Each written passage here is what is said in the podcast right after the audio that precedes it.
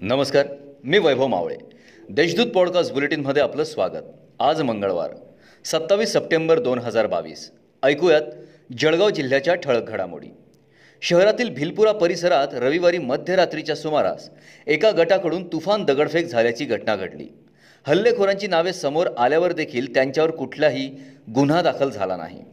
दरम्यान पोलिसांनी मध्यस्थी करत हे प्रकरण मिटवल्याची चर्चा सुरू आहे.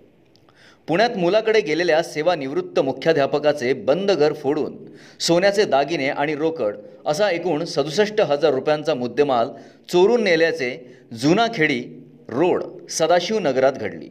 या प्रकरणी रविवारी शनीपेठ पोलीस ठाण्यात अज्ञात चोरट्यांविरुद्ध गुन्हा दाखल करण्यात आला आहे महात्मा गांधी राष्ट्रीय ग्रामीण रोजगार हमी योजनेअंतर्गत जिल्ह्यात नरेगाची कामे सुरू आहेत. मात्र योजनेची प्रभावी अंमलबजावणी होते की नाही हे पाहण्याची जबाबदारी यंत्रणांची आहे.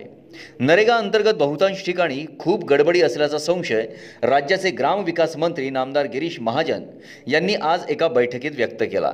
दरम्यान अधिकाऱ्यांनी कामे करण्याचा इशाराही त्यांनी दिला आहे मराठा समाजाविषयी आक्षेपार्ह वक्तव्य करणाऱ्या बकालेंविरुद्ध गुन्हा दाखल होऊन तपास प्राथमिक स्तरावर. आहे त्यांच्याकडून हा महत्त्वाचा ठराव तांत्रिक पुरावा नष्ट करण्यासाठी छेडकाणी होण्याची शक्यता आहे.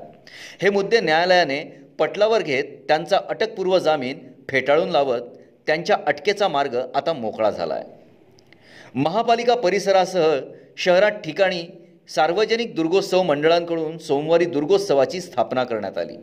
देवीच्या आरतीसाठी भाविकांनी हजेरी लावली. मंगळवारपासून शहरात ठिकठिकाणी सुरेल गीतांच्या तालावर दांडिया गरबाचा आवाज आता घुमणार आहे. या होत्या आजच्या ठळक घडामोडी. आता वेळ झाली येथेच थांबण्याची.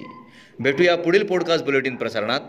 तोपर्यंत संक्षिप्त बातम्या आणि ताज्या घडामोडींसाठी देशदूत डॉट कॉम या संकेतस्थळाला भेट द्या. धन्यवाद.